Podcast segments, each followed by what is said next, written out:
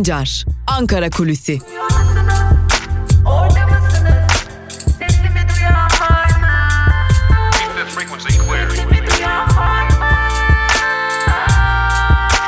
Özgürüz Radyo. Özgürüz Radyo. Özgürüz Radyo'dan merhaba sevgili dinleyenler. Ben Altan Sancar. Hafta içi her gün olduğu gibi haftanın son gününde de 1 Mayıs Cuma gününde de Özgürüz Radyo'da Ankara Kulisi programıyla sizlerleyiz. Programımıza başlamadan önce tüm emekçilerin, tüm işçilerin 1 Mayıs'ını kutlamak isterim. Daha özgür, daha güzel, daha eşit, daha adil bir dünyada yaşayabilmek umuduyla ve özellikle de koronavirüs günlerinden geçtiğimiz şu günlerde daha eşit ve adil ücret dağılımının gerçekleşebildiği, işçilerin zorla çalıştırılmadığı, işten çıkarılmadığı, düşük ücretlerle ücretsiz izne çıkmak zorunda bırakılmadığı, işsiz bırakılmadığı bir dünya dileğiyle tekrar tüm işçilerin ve emekçilerin 1 Mayıs'ı kutlu olsun diyelim. Tabi ne yazık ki bu, bu yılda her zaman olduğu gibi bir bayram havasında değil, bir e, aslında biraz da direniş havasında geçecek. Zira bir ekonomik kriz artık kapıda bunu ne AKP gizleyebiliyor ne ekonominin verileri bunu gizleyebiliyor. Türkiye Cumhuriyeti Merkez Bankası'nın tüm müdahalelerine rağmen e, dolardaki yükseliş bir türlü durmuyor. Euro'daki yükseliş durmuyor. Türkiye kan kaybetmeye devam ediyor. Tabi bir yandan da e, özellikle muhalefet partilerinden gelen önemli iddialar var. Nedir bu iddialar? Türkiye'de para basıldığına dair yani karşılıksız para basıldığına dair ve basılan bu karşılıksız paraların nereye gittiğinin belli olmadığına dair. E, bu konuyu ilk gündeme getiren de İyi Partili Durmuş Yılmaz'dı. Kendisinde Merkez Bankası tecrübesi olduğunu biliyoruz. Tabi hali hazırda bu paralar nereye gidiyor sorusu da önemli bir diğer soruydu. Kendileriyle de görüştük e, ve yine birçok ekonomistten de görüş aldık. Türkiye Cumhuriyeti'nde AKP iktidarının bugünün koşullarında değerli dinleyenler para basmaya devam ederek ekonomiyi kontrol altında tutabileceğini sanmasını büyük bir yanılgı olarak değerlendiriyor.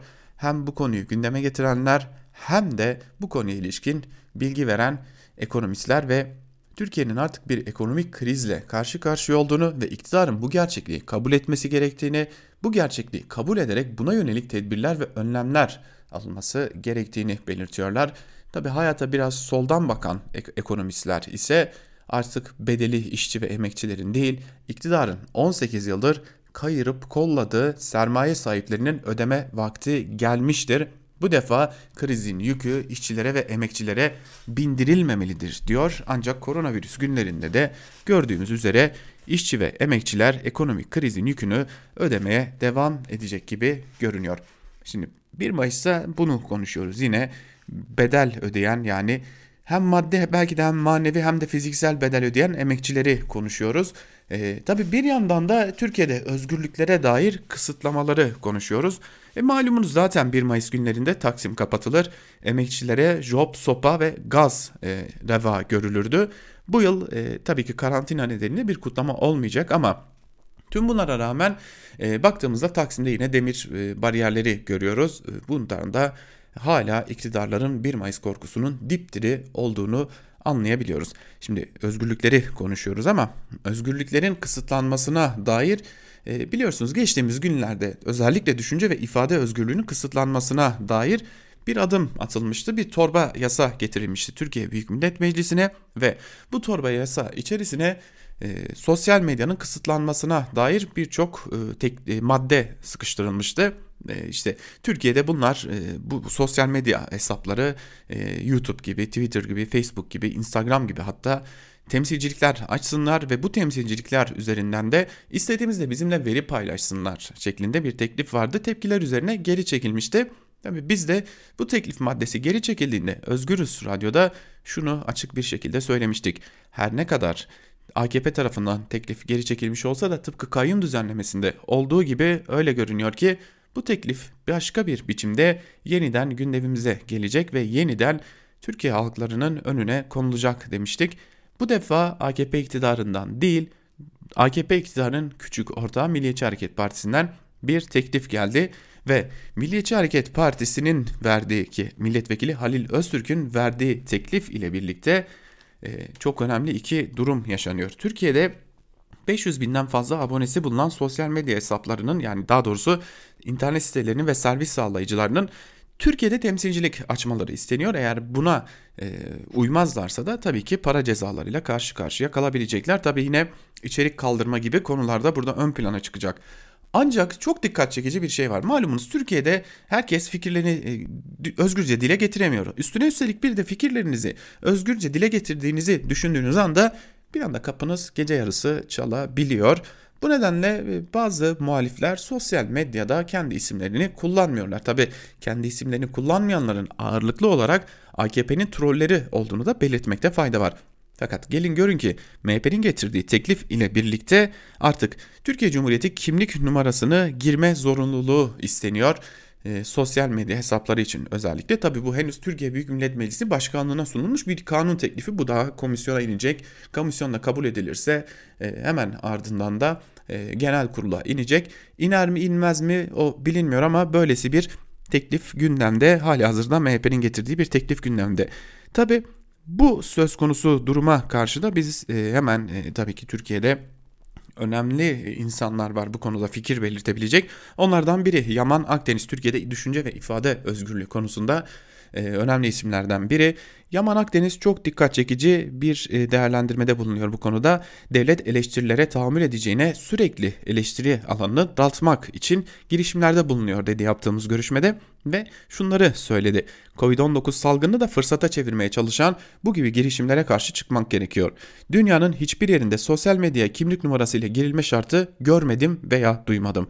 Sosyal medyada eleştirilenden rahatsız olanlar siyasete girmesinler. Kaldı ki bir şey sosyal medyada yazıldı diye doğru olduğu anlamına da gelmez diyor ve e, nasıl etkileyecek diye sorduğumuzda da bugüne kadar olumlu etkileyen herhangi bir gelişme olmadı ki bu sefer olsun diyor ve aslında durumumuzu da ortaya koymuş oluyor. Tabi avukatlar e, düşünce ve ifade özgürlüğü konusunda emek veren avukatlar harıl harıl çalışmaya başlamış durumdalar. Bu konuya ilişkin araştırmalarını da sürdürüyorlar.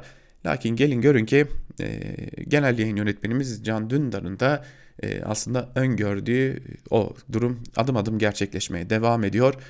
Büyük bir baskı furyası ile karşı karşıya kalacağımızı belirtmiştik. Genel yayın yönetmenimiz Can Dündar dünkü yorumunda ve e, o baskı furyası da adım adım e, yaklaşmaya devam ediyor. İşte Fatih Portakal'a soruşturmalar açılması, sosyal medyanın bir türlü hükümetin ve ortağının gündeminden düşmemesi gibi durumlarda bize gelecekte nelerle karşı karşıya olduğumuzu bir kez daha göstermiş oluyor.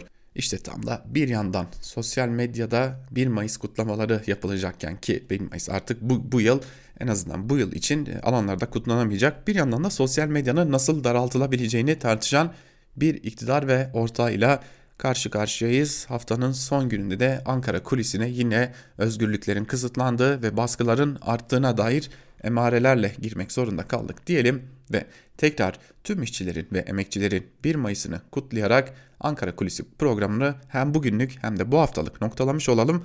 Haftaya pazartesi günü yine aynı saatte Özgürüz Radyo'da görüşebilmek umuduyla şimdilik hoşçakalın.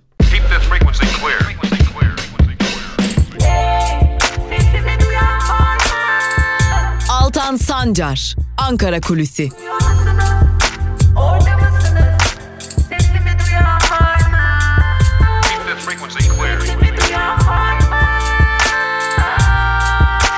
Özgürüz Radyo. Özgürüz Radyo. Özgürüz Radyo'dan merhaba sevgili dinleyenler. Ben Altan Sancar. 1 Mayıs Cuma gününde Özgürüz Radyo'da tekrar karşınızdayız ve yine her zaman olduğu gibi Özgürüz Radyo'da gazete manşetleri ve günün öne çıkan yorumlarını aktarmak üzere sizlerle birlikteyiz ve ilk olarak Yeni Yaşam gazetesiyle başlayacağız. Yeni Yaşam gazetesinin manşetinde bu çark kırılacak sözleri yer alıyor. Ayrıntılarında ise şunlar aktarılmış. Emek sömürüsü pandemi döneminde de en yoğun şekilde sürdü. Zorunlu olmadığı halde birçok sektörde virüs ve ölüm riskine rağmen çalışmakta zorunlu kalan, işten atılan ya da ücretsiz izne çıkarılan işçiler net mesajlar verdi. Metal sektöründe özel izinle çalıştırmaya devam eden işçiler işçi Erhan Güler Bizler çarklar durdurulsun diyoruz, işçiler ölmesin istiyoruz. Bu çarkları durdurabilecek güce sahibiz dedi. KYK ile görevinden uzaklaştırıldığı için 3 yıldır oturma eylemi yapan Alev Şahin de açlık, yoksulluk ve adaletsizlik bu iktidarın halka, emekçilere sunduğu tek şeydir dedi. Çalıştığı şantiyede işçilere ekmek arası ıspanak verildiğini paylaştığı için işinden atılan Bedirhan Aslan ise birlikten güç doğar. Güçlü olup boyun eğmememiz lazım mesajını verdi. Görüştüğümüz diğer işçilerin mesajı da benzerdi. Bu çarklar kırılacak diye aktarılmış haberin ayrıntıları. Geçen yıl alandaydı başlıklı bir diğer haberi aktaralım sizlere. E, Tabi iktidarın inşaat hırsının da nasıl canlar aldığını da göstermek adına. İstanbul'daki Galataport şantiyesinde koronavirüs görülmesine rağmen çalıştırılmaya devam edilen ve 13 Nisan'da hayatını kaybeden Disk Dev Yapı Sendikası Avrupa temsilcisi, temsilcisi Hasan Oğuz geçen yıl 1 Mayıs mitinginde platforma çıkıp konuşma yapmıştı. Oğuz ölmeden 2 hafta önce verdiği mesajda hepimiz öfkeliyiz demişti şeklinde de haberin ayrıntıları aktarılmış.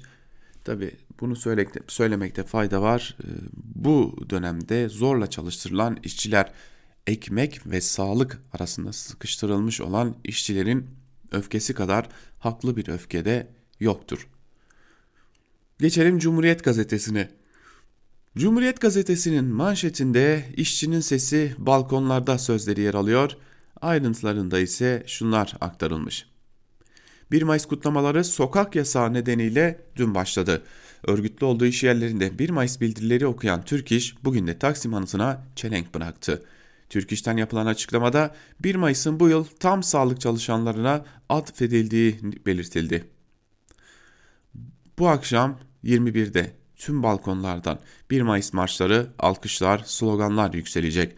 Uluslararası Sendikalar Konfederasyonu saat 10'dan 22'ye kadar internetten sanal 1 Mayıs mitingi yapacak. Disk, diskte etkinliklerde yer alacak deniyor haberde. Krize virüs rötarı başlıklı bir diğer haberi de paylaşalım sizlerle. Türkiye, Rusya'dan 2.5 milyar dolara satın aldı ve ABD ile krize neden olan S-400 sistemlerini salgın gerekçesiyle operasyonel hale getirmedi. Cumhurbaşkanlığı Sözcüsü Kalın gecikse de planlandığı gibi ilerleyecek diye konuştu. Teknik olmaktan çok siyasi boyutu öne çıkan S-400'lerin aktive edilmemesi ABD ile yaşanan yaptırım krizine de bir süre öteleme sağladı. Kriz ve salgın döneminde ABD yaptırımlarından çekinen Erdoğan Nisan'da aktive edilecek demişti şeklinde aktarılmış haberler. Tabi takvime baktığımızda Nisan ayı biteli bir gün oldu ve artık bizler Mayıs ayındayız ama S-400'ler aktive edilmedi. Ve diyelim ki S-400'ler hiç aktive edilmedi. Türkiye halklarının, emekçilerin vergilerinden kesilen o 2,5 milyar dolar ne olacak? Bunu da bu soruyu da sormuş olalım ve devam edelim. Geçelim Evrensel Gazetesi'ne. Evrensel Gazetesi yaşasın 1 Mayıs manşetiyle çıkmış. Tam sayfa bir karikatür yer alıyor. Bir kadın ve işçi emekçi ve üzerlerinde koronavirüsü simgeleyen virüs e, sembolleri bulunuyor ve bu maske bizi hem patrona hem de koronaya karşı koruyacak diyerek 1 Mayıs yazılı bir e, maske takmış gibi görünüyor emekçiler Evrensel Gazetesi'nin birinci sayfasında ve tamamen Evrensel Gazetesi birinci sayfasını böylelikle 1 Mayıs'a ayırmış oluyor. Evet geçelim bir diğer gazeteye bir güne. Bir gün gazetesi de tam sayfa 1 Mayıs manşetiyle çıkmış ve bir, bir umuttur bir düşer toprağa bir çarpar yüreğim yeniden yaşasın 1 Mayıs diyor manşette ve e, sağlıkçılardan emekçilerden 1 Mayıs fotoğraflarını aktarmış oluyor. E, bir gün gazetesi de Böylelikle geniş e, çaplı bir 1 e, Mayıs mesajı görüyoruz. İki gazetede ardı ardına. Geçelim Sözcü gazetesine. Sözcü gazetesinin manşetinde biz Amerika'ya maske yolluyoruz, Amerika'da PKK'ye maske yolluyor. İki gün üst üste iki uçak dolusu sağlık malzemesi gönderdiğimiz ABD yine sırtımızdan hançerledi. Suriye'deki hainlere tırlarla sağlık yardımı yaptı. Virüs krizindeki ABD insanlık yaptık, iki uçak tıbbi malzeme gönderdik. Uçaklarda maskeden koruyucu tuluma kadar her şey vardı. Kuru bir teşekkür ettiler ama yapacaklarını da yaptılar. Türkiye'de insanlar maske bulamazken bizden maske alan ABD, Suriye'deki YPG, PKK'li teröristlere maske ve tıbbi yardım gönderdi. ABD'den dost olmayacağını yine gördük deniyor haberin ayrıntılarında.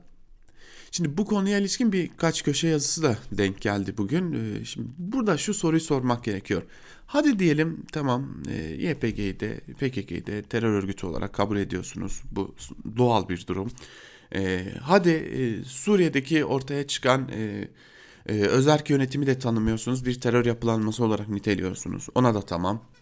Peki orada yaşayan milyonlarca insana sağlık yardımı gitmiş olması. Orayı kim yönetirse yönetirsin. Yönetsin hiç önemli değil. Orayı Esad da yönetebilirdi. Orayı şimdi YPG yönetiyor olabilir. Ee, o Demokratik Suriye güçleri yönetiyor olabilir. Yani kim yönetiyorsa yönetsin. Dilerseniz cihatçı bir örgüt yönetsin. Şu an cihatçı bir örgütün elinde bulunsun. Orada yaşayan milyonlarca insana bir biçimde herhangi bir ülkenin ve o ülkenin de vasfı desteklediği ülke ne olursa olsun bir yardım göndermesi. Yani şu koşullar içinde bahsediyorum. Yani sizin belirtti, gazetelerin belirttiği gibi öyle silah yardımı şundan bundan da bahsetmiyorum. O da tartışma konusudur elbette. E, maske göndermesi ya da koronavirüse karşı e, gıda ya da sağlık yardımı göndermesi sadece o, orada yaşayan insanlar, e, sırada or, orayı yöneten örgütler için midir? Eğer gerçekten orada yaşayan halka dağıtılacaksa bırakın kim dağıtıyorsa dağıtsın. En azından e, oradaki insanlar bu dönemde virüsten korusunlar. Sonra gene siyasi olarak ne düşünüyorsanız düşünün. Bu böyledir. Bakın İdlib'de milyonlarca insan yaşıyor ve İdlib'de yaşayan milyonlarca insana bir biçimde yardım ulaştırılmak zorunda. Şimdi İdlib'i Heyet-i Tahrir Şam yönetiyor diye oraya ulaştırılan yardıma bizler e, HTŞ'ye yardım mı diyeceğiz? Hayır orada yaşayan milyonlarca insana eğer koronavirüs nedeniyle maske dağıtılacaksa bunu kim yaparsa yapsın. Bu yapılmak zorunda çünkü. Bu, bu, bu insani bir durumdur. Savaş ortamlarında bile savaşan iki güç bile insani koridorlar açar ve karşılıklı yardımlar yaparlar. Bence koronavirüse mücadele alanında bazı şeyleri abartmaya başladık. Yani siyaseti her şeye sokmaya başladık. Sözcü gazetesinin ardından geçelim Karar gazetesine. Karar gazetesinin manşetinde bence çok haklı da bir manşet. Mesajlar da gevşemesin sözleri yer alıyor. E, ayrıntılarda ise şunlar aktarılmış. Türkiye'de uygulanan önlemlerle salgında umut veren tablo oluştu. Ancak vatandaşa gevşemeyin uyarısı yapılırken sorumluluk makamındakiler açıklamaları da her zamankinden önemli hale geldi. Yeni vakaların 3 gün üst üste artması, Mayıs'ta oteller ve AVM'ler, Haziran'da okullar açılır gibi beyanlardan kaçınılması gerektiğini ortaya koydu. Devlet kurumları planlamalarını yapsın ama toplumu rehavete yöneltecek mesajlar vermesin çağrıları da yapıldı. Sağlık Bakanı Koca da tedbirlerin sürdürülmesine yönelik çağrılarına rağmen kamuoyunda bu iş tamam algısına yol açacak ifadeler kullandı. Milli Eğitim Bakanı Selçuk'un normalleşme beklendiği gibi sürerse okulları 1 Haziran'da açarız sözlerine ise gereksiz iyimserlik tepkisi geldi. Mutasyon ihtimali ortadayken, henüz aşı yokken bu tip açıklamaların rehaveti tetikleyip ikinci dalga riskini doğurabileceği de belirtildi deniyor haberin ayrıntılarında. Polisin ek kimlik yetkisine kişisel hak vetosu başlıklı bir diğer haberi aktaralım sizlere. AYM, polisin sanal ortamda işlenen suçlarla internet abonelerine ait kimlik bilgilerine ulaşmasına yönelik hükmü iptal etti. Gerekçede kimlik bilgilerinin kişisel veri ve niteliğinde olduğu bu nedenle özel hayatta saygı hakkı kapsamında olduğu belirtildi. Yüksek Mahkeme tartışma yaratan kamuya girişte güvenlik soruşturması hükmünü de anayasaya aykırı buldu. Medya hizmet sağlayıcıları kuruluşlarının lisans başvurularının MIT ve emniyet raporlarıyla oluşturulmasının da ifade ve basın özgürlüğünü orantısız şekilde sınırladığı belirtildi deniyor. Bu haberin de ayrıntılarında sevgili dinleyenler. Beyaz Toros gitti, siyah Transporter geldi başlıklı bir diğer haberi de aktaralım sizlere. Deva Partisi Genel Başkan Yardımcısı Mustafa Yeneroğlu, İnsan Hakları İzleme Örgütü'nün zorla kaybetme vakaları ve işkence raporunu değerlendirdi. Türkiye hukuk devletinden ve insan haklarından giderek uzaklaşıyor. Beyaz Torasları yargılayacağız diye çıkan, çıkan yol, çıkılan yola bugün siyasi transporterlarla devam ediliyor. Kayıp ve işkence iddiaları hakkında acilen soruşturma yapılması gerekiyor denmiş. Bu da e, ayrıntılarda şöyle aktarılmış sevgili dinleyenler. Geçelim Milliyet gazetesine. Milliyet gazetesinin manşetinde ise yurt dışında tam kapasite sözleri yer alıyor. Ayrıntılarda ise şunlar aktarılmış. Türkiye'li yatırımcılar koronavirüs salgını sürecinde yurt dışı operasyonlarını aksatmadan sürdürmek için var gücüyle çalışıyor. Ee, yine LCY22 Borusan Anadolu Holding de facto Limak, Limak Başkanı Zorlu Holding'in yurt dışındaki operasyonlarını nasıl hevesle sürdürdükleri aktarılmış. Örneğin Limak, Lima ayrıca aktarmak istiyorum sizlere sevgili dinleyenler. Limak Başkanı Özdemir şunları kaydetmiş. Kuveyt, Rusya, Ukrayna, Makedonya ve Suudi Arabistan'da bütün işlerimiz devam ediyor. Virüs salgını nedeniyle hiçbir kesintimiz yok. Ya Allah kazancınızı arttırsın diyelim de e, Limak'ta Kuveyt şantiyesinde işçilerin emekçilerin e, alacakları ödenmediği için eylem yaptığını da biz hatırlatmış olalım. Şimdi bir de küçük bir ayrıntıyı sizlerle paylaşmak istiyorum. Yani e, virüs geldi işçinin emekçinin canı yandı ama e, virüsten canı yanmayanlar da var sevgili dinleyenler. Hani virüsün hiç dokunmadıkları da var. Neden diyeceksiniz? Forbes dergisinin yayınladığı milyarderler listesinin 5 Mart 2019 ile 22 Nisan 2020 arasındaki son verilerine göre dünyanın en zengin 10 insanının serveti koronavirüs ekonomisinde bile e, artmaya devam etmiş. Yani koronavirüs ekonomide güven kaybı ve işsizliğe neden olurken zenginler paralarına para katmaya devam etmişler. E şimdi e, iktidardan aferini kapan, iktidara 1 e, milyon lira, 2 milyon lira, 10 milyon lira, 50 milyon lira bağış yapan bu şirket CEO'ları, bu şirket yöneticileri falan e, haliyle bunun karşılığını alacaklar. Onun karşılığını alacaklar ama iktidar dönüp bize hadi hem bize bağış yap diyecek hem de üstüne üstelik zaten bizden vergi de alacak. Sonra da o bağışı getirip yine bize dağıtacak. İşte birileri yükselirken 1 Mayıs işte bunun çelişkisidir. Ve Milliyet'in 1 Mayıs'ta attığı bu manşet de e, utancın manşetidir. Gazetecilik nasıl yapılmazın manşetidir. 1 Mayıs'ta işçiler yerine, emekçiler yerine sermayeye mikrofon uzatmak ancak utanç vesikası olur. Geçelim Hürriyet gazetesine. Hürriyet gazetesinin manşetinde evde kalama kilo alma sözleri yer alıyor Merak etmeyin işçiler emekçiler kilo alamıyor. Sağlık Bakanlığı salgın nedeniyle evine kapanan vatandaşlara aldığınız kaloriye dikkat edin. Fazla kilo çok ciddi sağlık sorunları getirir uyarısı yaparak şu tavsiyelerde bulundu deniyor. Haftalık menü yapın denmiş, egzersiz yapın, güneşlenin falan denmiş. Ee, şimdi öğünleri aktarmak istiyorum sizlere sevgili dinleyenler. Sabah yumurta ve az yağlı peynir, süt, domates, salatalık, yeşillik, zeytin veya fındık, ceviz, tam tahıllı ekmek, şekersiz çay ve su. Ara öğünde de taze ya da kuru meyve, su diyor. Öyle hayvansal protein, et, tavuk veya balık kızartma olmamalı, yeşil salata, ekmek ve su. Yine bir ara öğünde kepekli galeta, akşam yemeğinde zeytinyağlı sebze, tam tahıllı ekmek, yoğurt, su. Gece ara öğünü ise yeşil çay, tuzsuz leblebi. Şimdi bu mesajın evde kalan emekçilere orta ya da e, halk kesimlerine yönelik olmadığı belli. Hani o kriz başladığında, koronavirüs krizi başladığında evde kalan sanatçılar, e, işte iş yeri sahipleri falan vardı ya sevgili dinleyenler.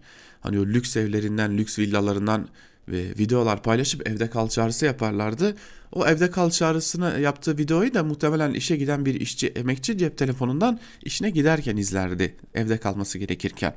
Şimdi e, bu çağrı da tam onlar için yani e, sadece fındığın ve cevizin kilosunun 60-70 lirayı geçtiği Türkiye'de etin 1 kilosunun 50, 60, 70 lirayı geçtiği bir günde bölgesel olarak farklılık gösterdiği için farklı rakamlar veriyorum ama e, yani yarım kilo leblebi işte çerez şunu, şunu bunu aldığınız zaman 50 lira ödemek zorunda kaldığınız Türkiye'de merak etmeyin işçiler, emekçiler, yoksul halk kilo almaz evinde oturarak. Ki zaten evinde de oturtmuyorsunuz. Her gün işe göndermeye devam ediyorsunuz.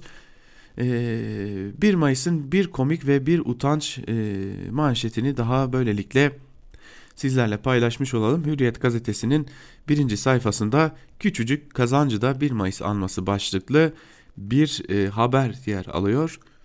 Onun dışında da Ahmet Hakan'ın 1 Mayıs'ında e, ne yazık ki 1 Mayıs'a dair tek bir cümle yok. Sabah gazetesine bakalım. Sabah gazetesinin manşetinde çaresizlikten gurura sözleri yer alıyor, övülmeye devam ediyorlar. 1999 depremde enkazın altında kalan sağlık sistemi 2020'de insanlığı kasıp kavuran salgınla mücadelede dünyaya örnek oldu. İki dönemin tanığı doktorlar büyük dönüşümü anlattı deniyor ve yine iktidarın propagandası yapılmış oluyor. Açıkçası bugün en azından bugün için 1 Mayıs gününde işçiye emekçiyi dünyaya zehir eden bu iktidarın propagandasının yapılmasını gazete manşetlerinden kabul etmediğimiz için ayrıntıları aktarmayacağız. Ama Hilal Kaplan tabi Sabah gazetesinin sağ üst köşesinde Pelikancı Hilal Kaplan sağ üst, üst köşede nefret kusmaya devam ediyor. Ailenin temeline dinamit konuluyor diyerek hem LGBT artıları hem de kadın örgütlerini, kadın mücadelesini hedef almaya devam etmiş görünüyor. Devam edelim bir diğer gazeteye geçelim. Yeni Şafak'ın manşetine bakalım. Yalanı bile utandırdılar sözleri yer alıyor. Ayrıntılarda ise şunlar aktarılmış. Türkiye hem koronavirüs mücadelesi hem yardım isteyenin imdadına koşmasıyla dünyaya parmak ısırtıyor. Ama içerideki şizofren kitle tuhaf bir yalan sarmalına girmiş durumda. CHP'nin başını çektiği muhalefet bir saate çürütebileceğini bile bile bile yalan söylemekten utanmıyor denmiş ve e, şizofreni bir hakaret olarak kullanmış. E, şizofren hastalığı konu, teşhisi konulmuş bir hastalıktır ve hastalıklar bir hakaret olarak kullanılamaz. İşte nefret paçadan dökülür e, sözünün karşılığı bu sevgili dinleyenler. Hani ne konuştuğunu, ne yaptığını, ne ettiğini bilmeyen e, gazeteciler, daha doğrusu gazete çıkardığını sananlar e, işte haliyle bu şekilde sevgili dinleyenler nefreti bir biçimde bulurlar. Paçalarından da dökülür o nefret. Geçelim bir diğer gazeteye. Akit'e göz atalım bir de. Türkiye'nin nefret konusundaki bir numaralı gazetesi. İslam'a düşman teröriste kalkan sözleri yer alıyor. E, Akit'in manşetinde de ayrıntılarda ise şunlar aktarılmış. Bu arada ben Akit'in haberlerini aktarırken bu nefret dolu haberleri yapan muhabirler kimler onları da aktarmaktan e, geri durmamaya çalışıyorum. Bu nefret dolu haberi de yapan Faruk Arslan ki kendisi beni de hedef göstermişti zamanında haberleriyle. Zina ve eşcinsellik haramdır diyerek Kur'an hükümlerini aktaran Diyanet İşleri Başkanı Ali Erbaş'a saldırıp eşcinsel sapkınların safında yer alan bazı baroların avukat görünümlü teröristleri de bünyesinde barındırmaya devam ettiği ortaya çıktı. Avukatlık yasasına göre 2 yıldan fazla hapis cezası alan avukatın meslekten men edilmesi gerekirken Ankara, İstanbul, Diyarbakır, Çanakkale, Bursa gibi şehirlerin barolarının 30'a aşkın cübbeli militanın avukatlık sicilini askıya almadığı öğrenildi.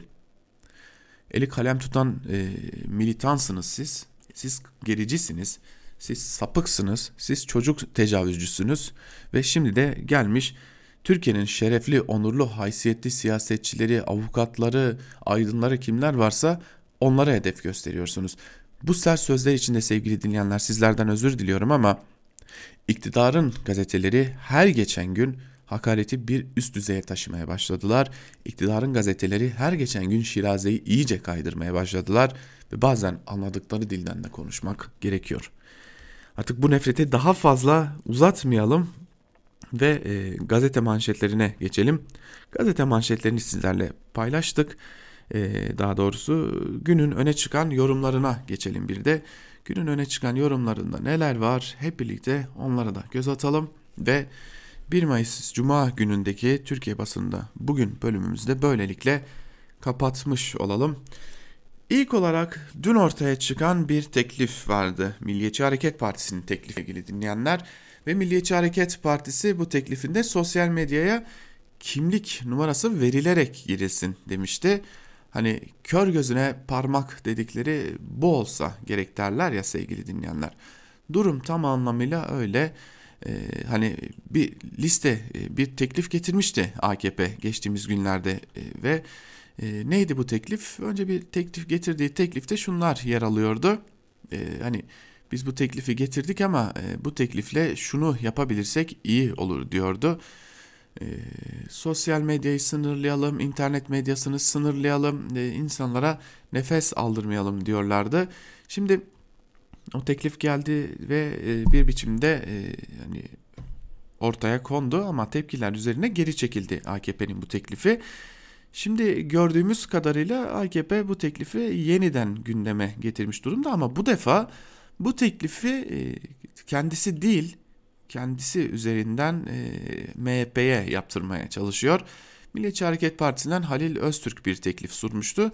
E, yazıyı aktarmadan önce sizlere ayrıntıları paylaşmak isterim. Bir teklif sunmuştu ve bu teklifte sevgili dinleyenler bir biçimde Türkiye'deki e, internet kullanıcılarının verileri alınsın, bunlar fişlensin, bunlar bir biçimde sağ, e, kayıt altında tutulsun gibi e, hedefler yer alıyordu. Hatta e, işte internete girecekseniz e, bir biçimde e, TC kimlik numaralarınızı da vermek zorundasınız gibi e, dikkat çekici durumlar yer alıyordu.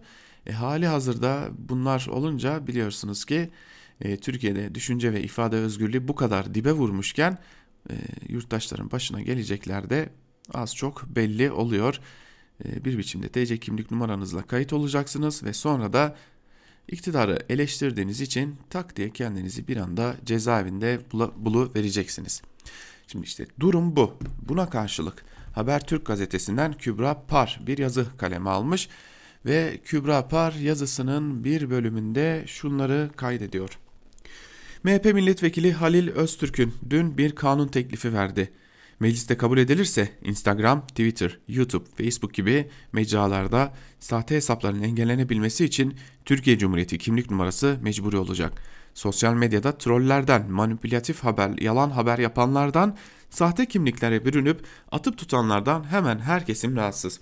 Fakat bunun çözümü devletin kullanacağı, takip edebileceği bir sistem kurmaz, kurmak olmaz, olmamalı.''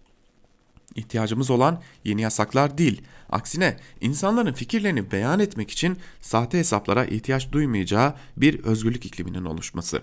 Küfür, nefret suçu işlemi içermedikçe hiç kimsenin sosyal medyada yaptığı paylaşım yüzünden gözaltına alınmaması, soruşturmaya uğramaması, aksi halde devletin bizi her an gözetleyen bir gardiyana dönüşmesinin önü, önünü alamayız. Aslında bu Türkiye has bir mesele değil. Hemen her ülkede tartışılıyor.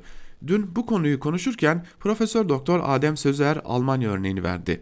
Almanya'da belli bir oranın üzerinde kullanıcıya sahip sosyal medya şirketleri ülkede tam yetkili temsilcilikler bulundurmak ve vatandaş bir paylaşımdan şikayetçi olduğunda inceleyip 24 saat içinde sonuçlandırmak zorundalar. Yani sorun devlet denetimiyle değil, sosyal medya şirketlerinin öz denetimiyle çözülüyor. Sosyal medya rayından çıktı ama çözümü MHP'nin kanun teklifindeki gibi olamaz. Bu bir ticari faaliyet değil ki kimlik numaramı devlette paylaşayım. Müstehar da adla da yazarım. Bir düzen getirilmesi lazım ama devletlerin bu bilgilere sahip olması profil çıkarmaya kadar gider diye uyarıyor sözü erdenmiş yazının bir bölümünde. Şimdi her cümlesine katılıyoruz. Elbette ki temsilcilikler de açılabilir ki e, açılması da doğaldır. Ama şimdi temsilcilik açıldıktan sonra sevgili dinleyenler e, şu soru akıllara geliyor yurttaş mı şikayetçi olduğunda o içerik kaldırılacak yoksa e, yurttaş şikayetçi olmadan e, önce mahkeme sen bunu kaldıracaksın dedikten sonra e, ne yapabilir e, şirket? Temsilciliğin var kaldırmazsan başına iş alacaksın bu belli. E, kaldırmazsan ne olacak? İşte tam da burada soru işareti ortaya çıkıyor. Yurttaş talep ettiğinde mi kaldırılacak, mahkeme emir verdiğinde mi kaldırılacak? Yani Türkiye'deki mahkemeler muhalif her şeyin kaldırılması emrini veriyor.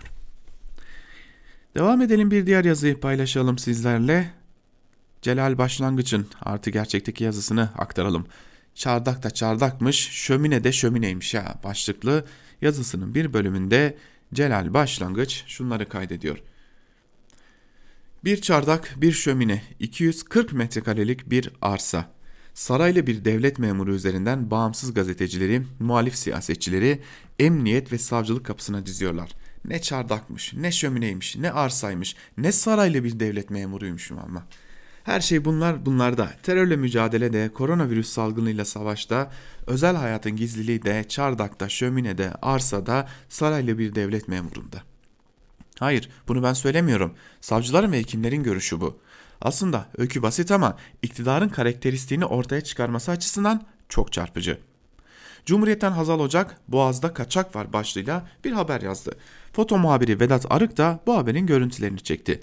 Habere göre Cumhurbaşkanlığı İletişim Başkanı Fahrettin Altun evinin yanında olan Vakıflar Genel Müdürlüğü'ne ait 240 metrekarelik arsayı da biraz şaibeli bir ihaleyle aylık 258 lira karşılığında 10 yıllığına kiralamıştı.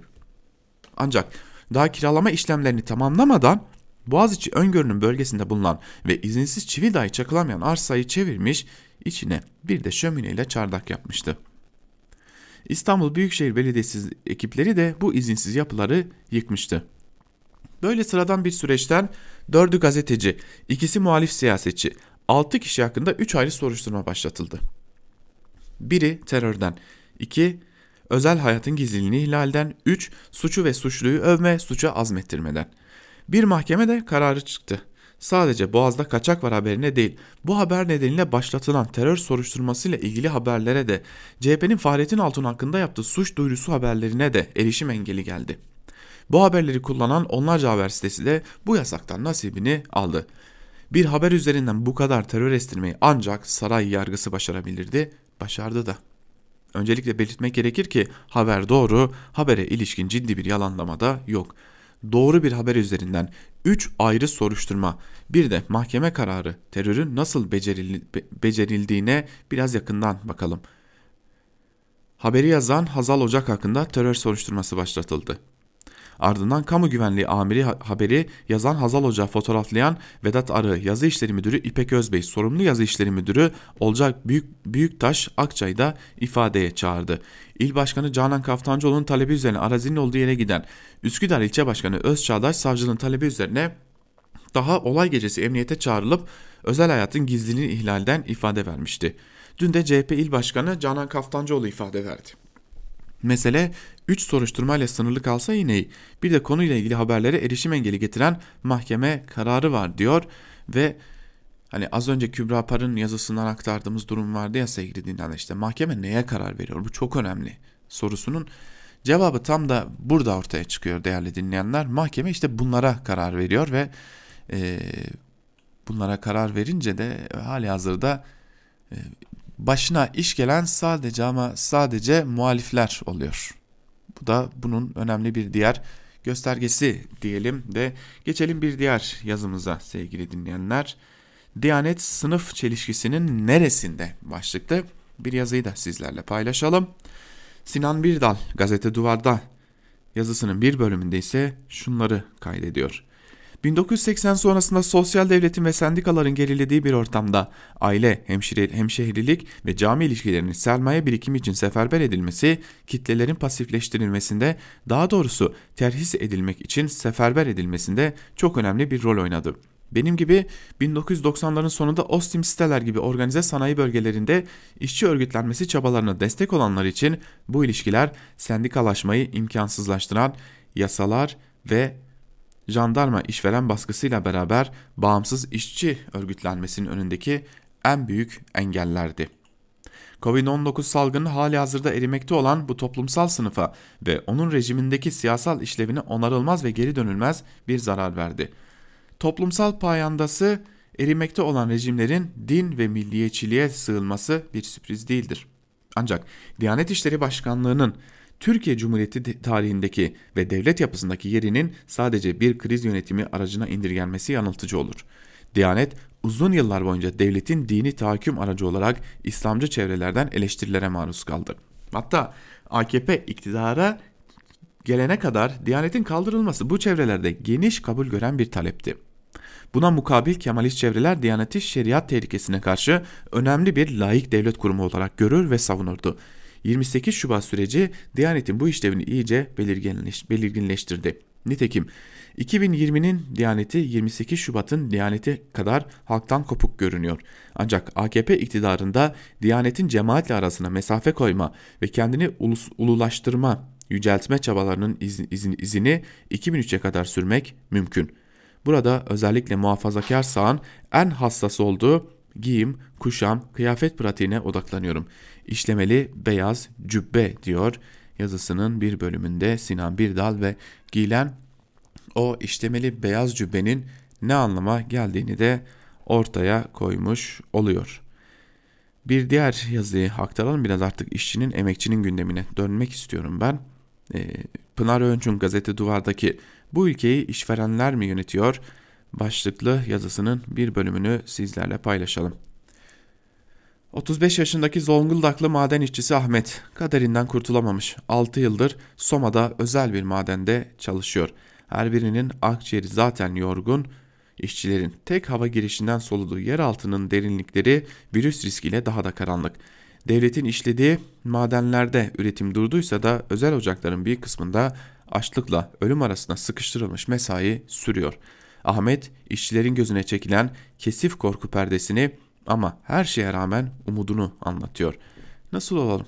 Sadece Soma'da 100 pozitif vaka var diye duyuyoruz. Bu kadar çok olmasının sebebi özel ocakların olması bir de işletme sahiplerinin devlet biziz der gibi davranması. İstedikleri gibi insan çalıştırıyorlar. 3 Ocak'ta hala üretim devam ediyor. Kaç kişidir? Soma'da 4 Ocak'ta toplam 13 bine yakın işçi vardır. Ben 6 yıldır madendeyim diyor emekçi ve e, Soma madenindeki durumu anlatmaya e, devam ediyor. Biz de e, birkaç cümleyi daha sizlere paylaşmak istiyorum çünkü çok vurucu cümleler var. Beni şimdi yıllık izne çıkardılar. Yıllık izni olmayanlara ücretsiz izin. Benim de sonra ücretsiz izne dönecek. Başka ne olabilir? Vaka sayısı yükseldi çünkü. Maden iş Zonguldak'taki madeni durdurdu. Devlet madeninde çalışanlar maaşlarını alırken özel sektördekiler neden açlıkla ölüm arasında terk ediliyor? Asgari ücretli vatandaşı ölüme terk etmek bu. Soma'da işçiler tam böyle hissediyor şu an. Bir iki hafta önce bir şehit cenazesi için bir bakan mı milletvekili mi biri gelmiş Soma'ya. Madenci abilerden biri her geçen gün vakalar artıyor ne düşünüyorsunuz madenciler hakkında diye sormuş. Bizi aşıyor bu işler maden yukarıdan bağlantı kuruyor demiş. Yukarıdan ne demek? Bizi aşıyor ne demek? Türkiye Cumhuriyeti bunların eline mi kaldı? Bu ülkeyi işverenler mi yönetiyor yani?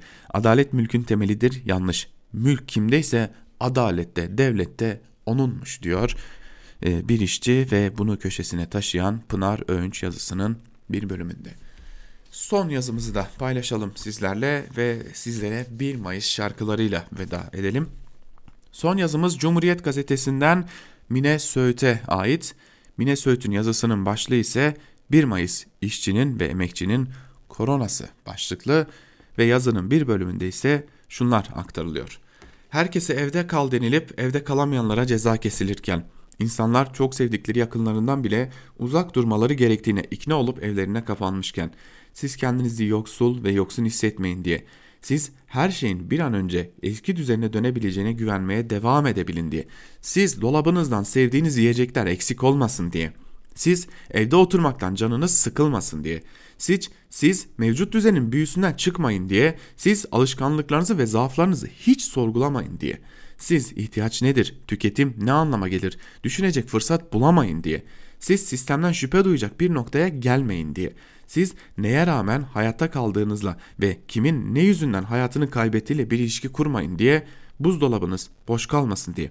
Maddi imkanlarınız ölçüsünde dilediğiniz her türlü yiyeceğe ve içeceğe ulaşabildiyseniz, ekranda gördüğünüz kıyafet kapınıza geldiyse, arabanız bozulduğunda tamirci bulabildiyseniz, çamaşır makineniz çalışmadığında servis çağırabildiyseniz, çayınız, kahveniz, gazlı içeceğiniz ya da şarabınız, rakınız bittikçe yenisini ısmarladıysanız ve haberde hayatın normale ne zaman döneceğinin açıklanmasına odaklandıysanız, ülke ekonomisi tamamen batmadıysa, ekonomik sistem ayakta kaldıysa, çark bir şekilde dönmeyi başardıysa bunların hepsi bu süreç içinde işe gidip gelmeye devam eden işçiler ve emekçiler sayesinde oldu.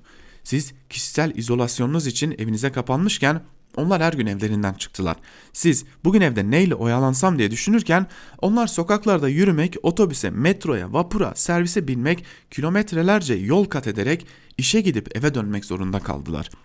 Siz marketten gelen torbaları dezenfekte etmeye çalışırken onlar yemekhanelerde yemek yediler. Siz ellerine kimselerin girmesini istemediğiniz yaşlılarınızı, önemli bir sağlık sorunu olan yakınlarınızı korumaya alırken onlar her akşam mecburen aynı evde yaşadıkları yaşlıların, hastaların yanına döndüler. Ve belki de kendileri bizzat yaşlı ya da hasta oldukları için sessizce öldüler. Siz muhtemelen bedenen ve ekonomik yönden güçlü olduğunuz için bu salgından sağ çıkacaksınız. Ama acil ve hayati işler dışında da üretimi durdurmayı göze alamayıp insan hayatına kar ve zarar ekseninde bir değer biçmenin mantığını tüm dünyaya dayatan sistem bu salgından sağ çıkarsa bilin ki bunu güçlü olduğu için değil kötü olduğu için başaracak. Ekonomi kurtulursa sadece ve sadece sizden daha çok çalışan, daha az kazanan ve sizden daha çok ölenler sayesinde çökmekten kurtulacak. Kendini size buzdolabındaki kanserojen yiyeceklerle, bankalardan rahatça aldığınız ve çok zor kapattığınız kredilerle asla nereye gittiğini bilmediğiniz ama düzenli ödediğiniz için kendinizi hep iyi, iyi, iyi bir vatandaş zannettiğiniz vergilerle sevdirmeyi beceren sistem. Çarkını hala döndürebiliyor ve size hala umut aşılamayı sürdürüyor ve size gerçekleri unutturuyor. Oysa salgına dair olumlu düşler kurarken aldığınız her rahat nefesin ardında bir işçinin göz göre göre resmen tehlikeye atılan hayatı var.'' Sanmayın ki böyle bir zamanda işçinin ve emekçinin o zorlu hayatını tehlikeye atan gerçekte size de sizi de adamdan sayar diyor Mine Söğüt yazısının bir bölümünde. Artık bu sözün üstüne söyleyecek söz kalmadı sevgili dinleyenler. Biz de e, bu sözü de hatırlatarak ve bu sözlerle bitirelim Ankara kulisini ardından başladığımız Türkiye basında bugün bölümümüzde ve sizleri 1 Mayıs şarkılarıyla baş başa bırakalım. İyi dinlemeler. Tüm işçilerin ve emekçilerin 1 Mayıs bayramı kutlu olsun.